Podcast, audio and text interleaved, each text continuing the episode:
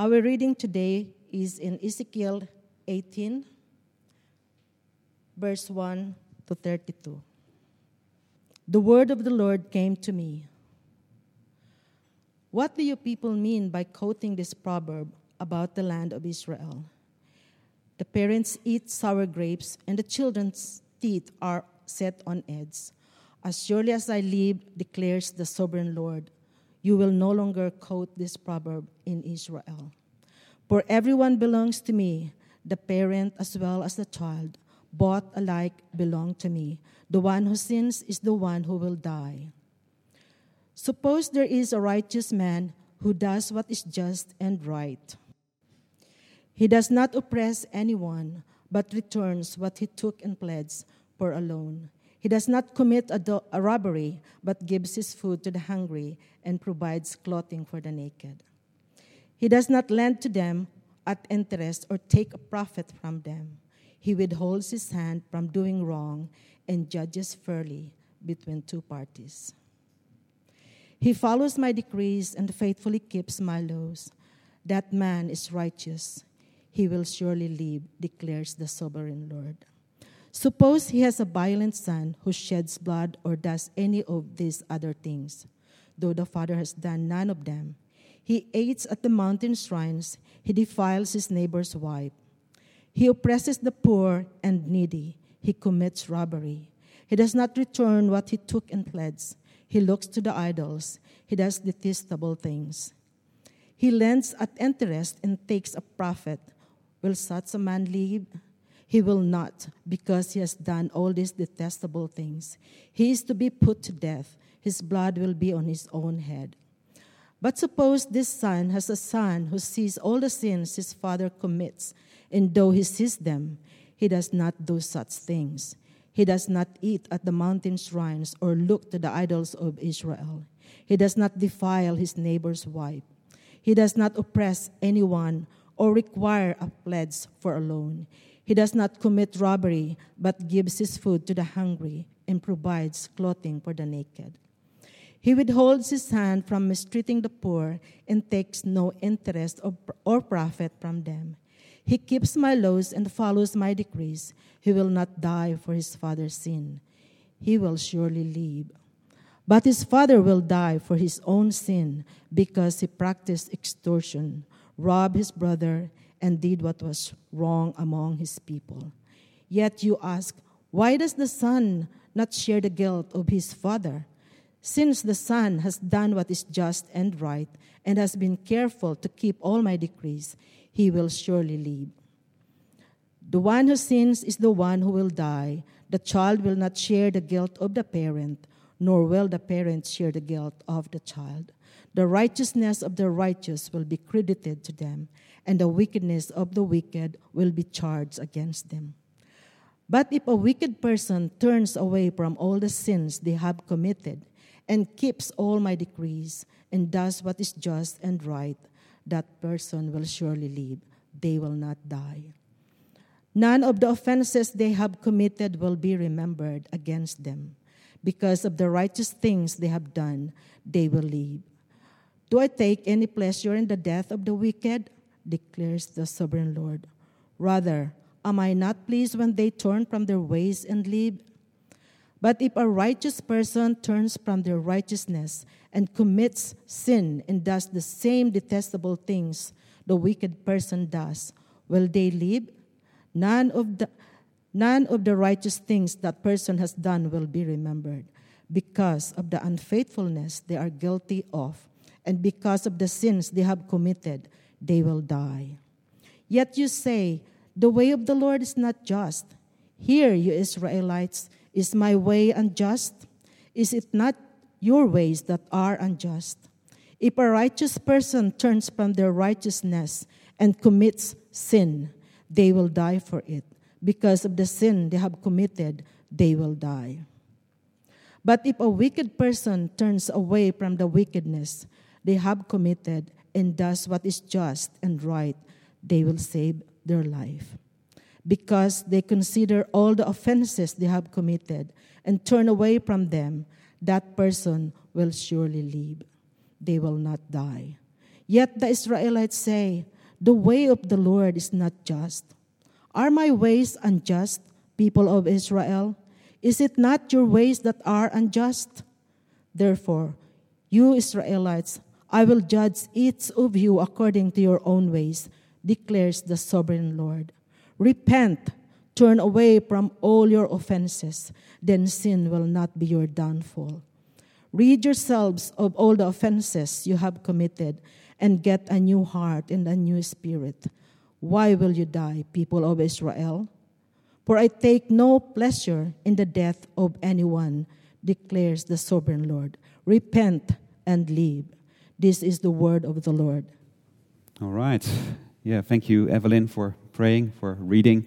As you will have noticed, yeah, we're doing Ezekiel and we're going, we're making some big jumps, otherwise, we'll be here for the whole year but uh, uh, another chapter and a, a, great chapter. And a, a, good chapter for this week, because, yeah, as he already mentioned, there is this, you know, world politics that is going to affect us. I don't know how you felt about different announcements, whether new laws or new sanctions, and what is going to happen. I guess many of us, how we feel is helpless there are these things happening in, in the world, here in Hong Kong, and it doesn't, you know, it affects us, but we have no say in it. There's nothing we can do about it. Right? People far away make big decisions, and uh, yeah, everything changes for us, and we, yeah, we do nothing about it. And it, I don't know how that makes you feel. It feels like, is it worth doing anything?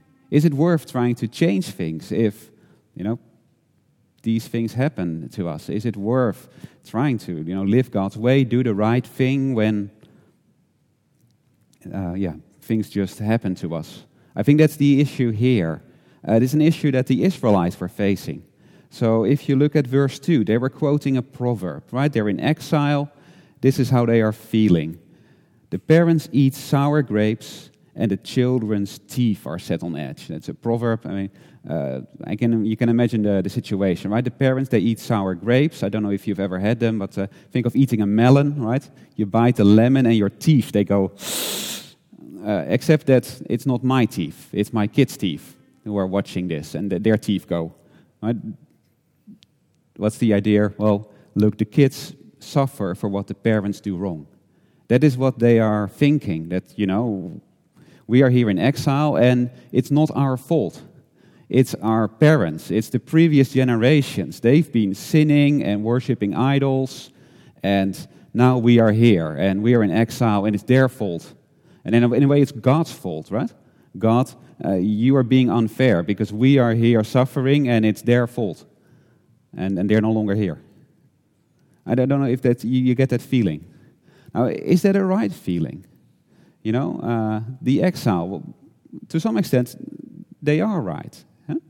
I mean, it wasn't just a flash out of the pan. Last week was a really shocking sermon, but it was not a sudden outburst from God. This was centuries and centuries and centuries of idolatry that were being punished. And yeah, no wonder that they felt, yeah, we were born at the wrong time. And actually, the Bible does say that children suffer for their parents' sin. It's in the commandments, in the second commandment, God says this I, the Lord your God, am a jealous God, punishing the children for the sin of the parents to the third and fourth generation of those who hate me. That doesn't God say that here. Well, most people take this, it's more that, well, children suffer for their parents' sin. And they aren't necessarily directly punished, but they do suffer for it. Right? I mean, imagine a, a couple and they're constantly fighting, they're really nasty to each other. That's going to affect the children, right? They're going to learn about life. They're going to uh, get hurt because of the parents. You know, the, the husband who commits adultery and the marriage breaks down, the children are going to suffer. Right? Someone who is abusive, often they were themselves abused as a child. Uh, we suffer often from what our parents have done. That is true. And larger, yeah, that's, that is true. We suffer from international politics we suffer from centuries of other people's decisions uh, by Britain and by China, and it now comes down to us, right? uh, climate change. Yeah, we suffer from decisions that people all over the world for the past hundreds of years have made. Yeah, that is life. We are not islands.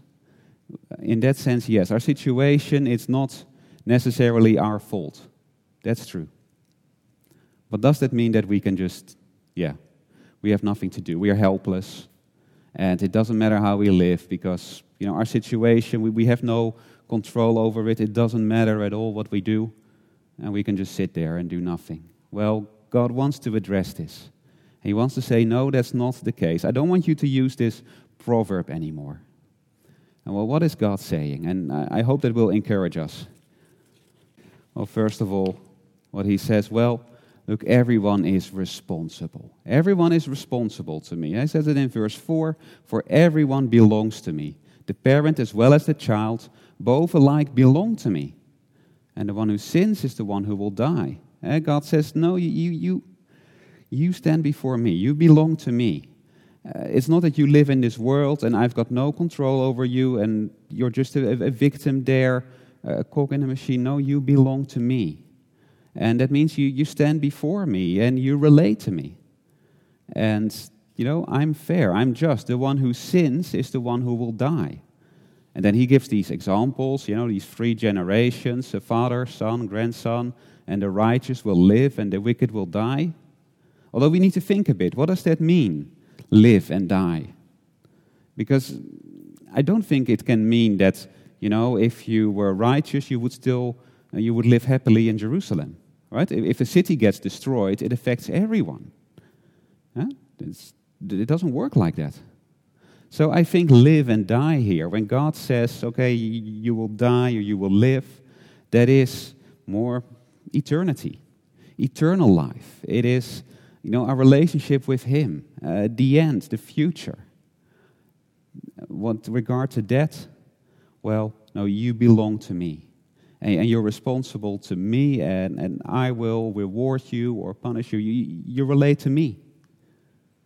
Now, how does he then explain that? Well, uh, he goes through these, uh, these three generations, isn't it? Uh, he says, okay, there was this father, and later he has a son, he has a grandson. Okay, let me give an example.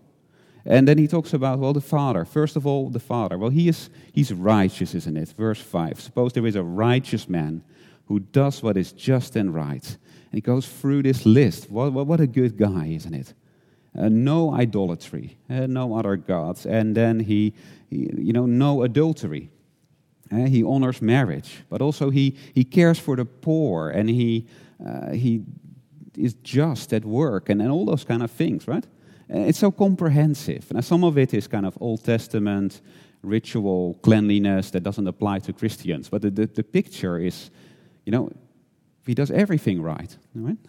I mean, when I see this, I think of, you know, different Christian kind of sides. There's the right-wing Christians who think, you know, marriage should be honored, but they don't care much about the poor. There's other people, they care a lot about the poor, but, uh, you know, they don't care about God's design for marriage. This guy cares about everything. And so, yeah, he is righteous, he will live, God says. But then he has this son who is the exact opposite. right? Uh, he, well, verse 10 suppose he has a violent son who sheds blood or does any of these other things, though the father has done none of them. Eh? He worships idols and he commits adultery and he oppresses everyone. And, well, will such a man live? He will die. Uh, very clear. Not related to his father. He will die. But yet, he, this son has a son, and, and he's different again, right? Verse 14. But suppose this son has a son who sees all the sins his father commits, and though he sees them, he does not do such things. Eh? And so he worships God and, and not idols. And he, you know, no adultery. And he helps the poor and all those things. And, you know, he is righteous. And look, he will live. And it doesn't matter what his father was like. He does not share in the guilt of his father. Uh, the father does not share in the guilt of the son in the previ- with the previous generation. No. You stand on your own feet before God. Just you. And it doesn't matter what your situation is like, it doesn't matter what your background is like. You belong to me. And, you know, and, and the way you live, yeah, that's just between you and me. And, and you know, we, you share that. Right? We, it matters how you live. It makes an eternal difference because it's about, yeah, eternal life and death. And so that's, that, that's the encouragement here in a way, right? Yes, maybe they couldn't change their situation. You know, okay, I'm going to follow God, I'm going to do the right thing. Doesn't mean they will go back to Jerusalem. No. Jerusalem is finished. But they will live with God and they will be with Him forever. It, it matters how we live. Uh, that, that, isn't that encouraging? You know, maybe, yeah, politics here, and we have no idea what the future will bring. But is it worth trying to do the right thing? Yes, it is. Because you will stand before God and you're responsible for, to Him. Maybe everyone in your workplace is corrupt and you feel, why should I even try to make a difference? Well, you're responsible to God and, and He sees you and He knows you, and it is worth doing the right thing. It makes a difference to Him. Of course, God can use us behind the scene. That's a different passage. Or I mean, you're in a marriage and you feel the marriage is going nowhere, and the problem is your spouse, right? They just refuse to change and, and you feel, what's the point of me trying to make this work when, you know, my spouse just doesn't want to change? And it must be hard. And maybe nothing will happen, but, you know, God knows you and sees you and you belong to Him. And it doesn't, doesn't matter what your spouse does. Well, what do you do? And, and God will, you know, He sees you, He knows you, you're responsible to Him. It, it matters, it makes a difference. Uh, that is, I hope that's encouraging. You know, when we feel helpless, no, I can still do the right thing, and God will take care of me and, and you know love me and you know reward me. Uh, I think that's imp- I think that's very good to know. Uh, just to say, it's interesting. It's parents and children. It's also for the children. that You need to hear this, right? Uh, you will stand before God on your own. Now, maybe you were not kind of Maybe you've had terrible parents and a terrible childhood. but most likely, you know, you're here and you have a quite a privileged childhood. Right? You are uh, have parents who go to church and they try to raise you in the best way. Uh, in the end, you're going to stand before God without your parents. and, and, and you need to. Have you responded to Jesus? Have you become a Christian, right? There's no um, you can't just get along with your parents in that sense. Or maybe your spouse is a Christian and you're not. Uh, there are no spousal visas when it comes to heaven. Okay? We, we all need to respond. You know, this is everyone is responsible. Uh, in a way, I hope that's encouraging. At the same time, I don't know when you read this chapter if we should feel really encouraged in every way. Because how is our standing then before God? You know, we're responsible for Him. How is our standing?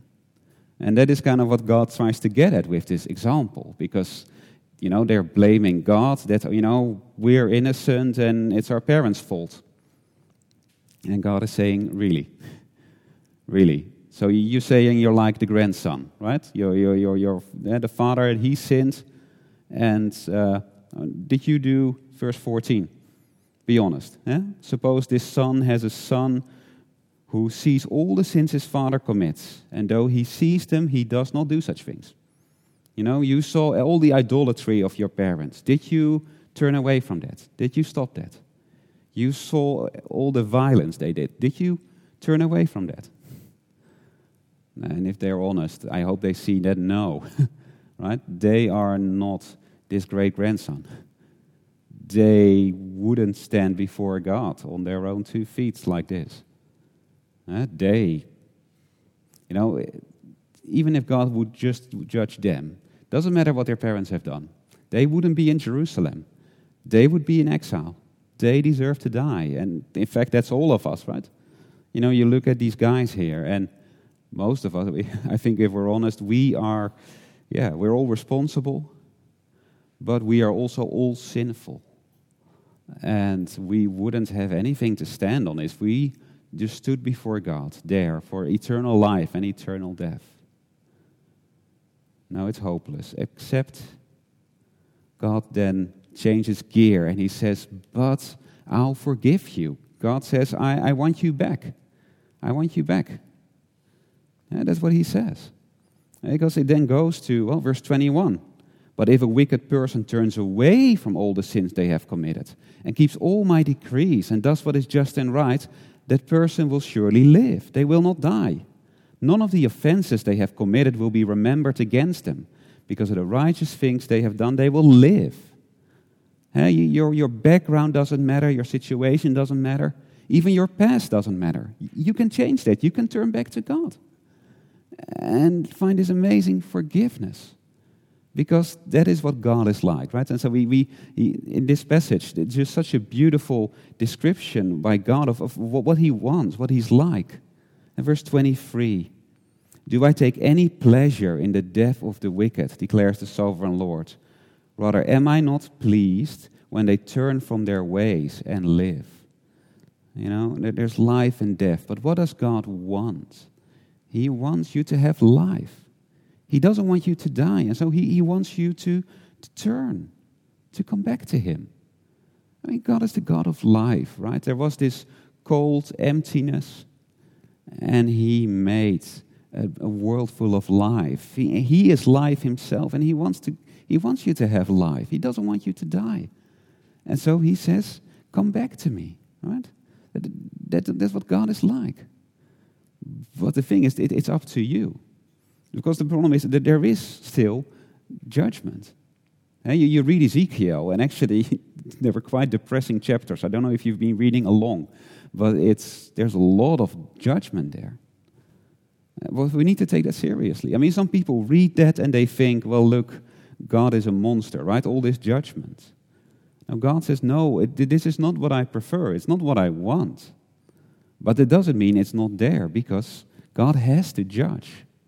Uh, judgment needs to happen. He doesn't necessarily, he doesn't want it, but it, it has to. I mean, you, you see this son, and you see the way he commits adultery and his robbery, and how he oppresses the poor. And do you think such a person deserves to live? That God just says, "Ah, never mind. I want life." No, things matter. That's yeah, judgment must come. God is a God of justice, but he wants you to live. He wants people to turn and come back to Him. So, so turn, right? That, that is what He says. Now, of course, in some ways, that doesn't make sense. You know, if God is so just, how can He, you know, this all this life, if this son who's done all these things and he just turns and comes back to God and he gets forgiven, how can that happen? The Israelites struggle with that, right? You, you, you, say the way of the Lord is not just, verse 25. It's like this, this doesn't make sense. In some ways, yeah, it doesn't make sense that God just forgives like this. I mean, it only makes sense when we read the whole Bible. It only makes sense when we realize that God actually, He didn't keep to this chapter. He hasn't always been consistent. And he's very clear here okay, only the one who sins needs to die. Except that uh, on the cross, here was a righteous man who'd never committed any sin. Uh, and yet he died. He died for our sin, right? Uh, verse 20 here's justice. The, the righteousness of the righteous will be credited to them, and the wickedness of the wicked will be charged against them. But on the cross, well, the wickedness of the wicked was charged against the righteous. And the righteousness of the righteous was given to the wicked, which is uh, unfair, but wonderful because that's the only way we could be forgiven. I mean, doesn't that show God's love? When He says, God says, I, I, I want you back. Come on, come back to me. He, he means it, right? Look at the lengths He wants to go through. He gives up His Son to die so that you can come back to Him. Right? Often we, we, we have a preferred option. We want something, but we don't want to put in the effort. God did everything. And the only thing you need to do is to turn. Isn't that amazing? And so, well, the application for Israel, it's clear, isn't it? It's, it's never too late. Turn.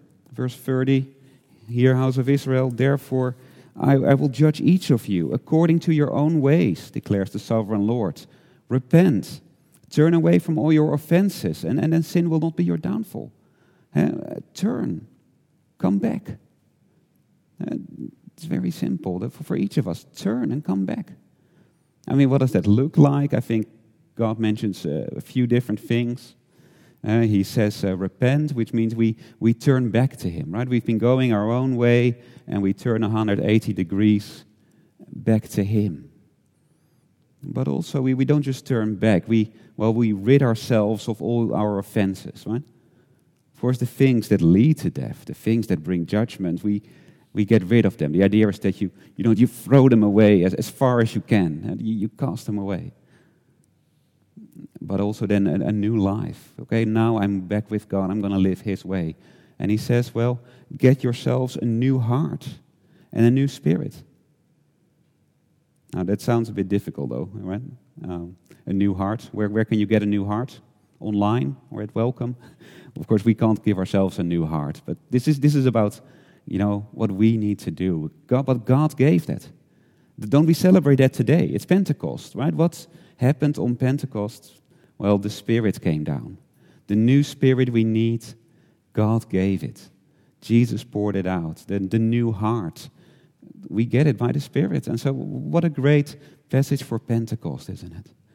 Isn't this exactly what Peter said? I mean, you read Acts 2, and this is what Peter said. The same thing as Ezekiel.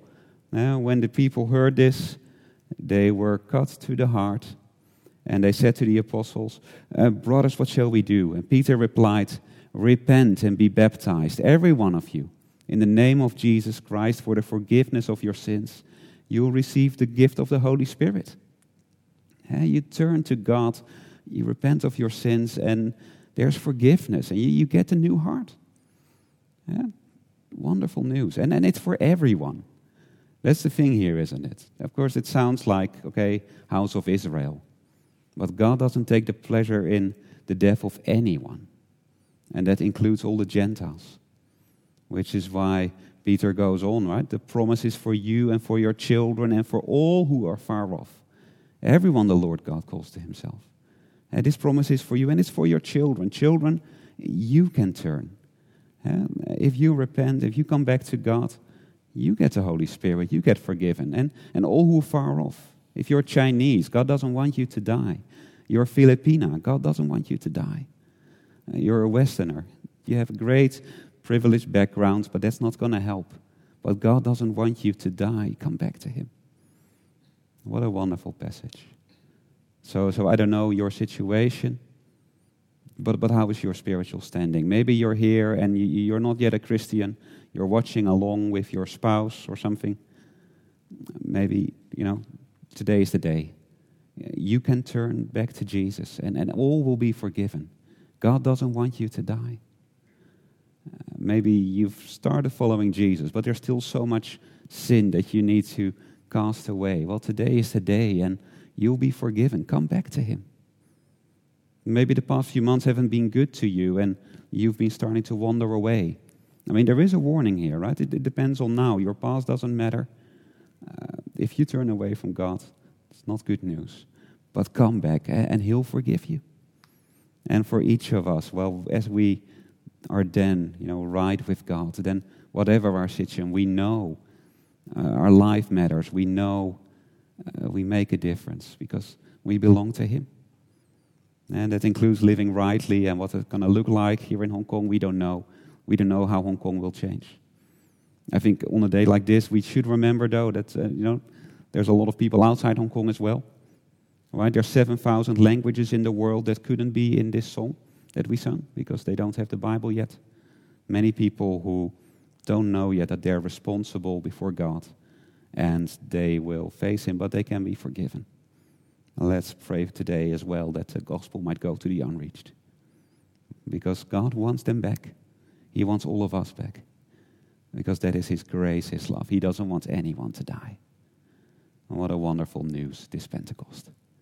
Let's pray together.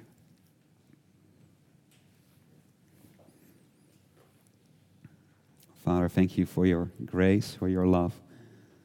Thank you for the amazing forgiveness that's there in Jesus, the way you've made it possible that sinners like us can come back to you. Father, in each of our situations, no matter what it's like, uh, would we remember our standing before you and always come back to you uh, with all our sin uh, to turn away from it and to find forgiveness, to find life, eternal life with you. We remember the world. We remember many people who don't know this news, who don't know yet that you want them back. Uh, would we tell them and would we share this wonderful news that even if their situation doesn't change, they can be back with you? Thank you in Jesus' name. Amen.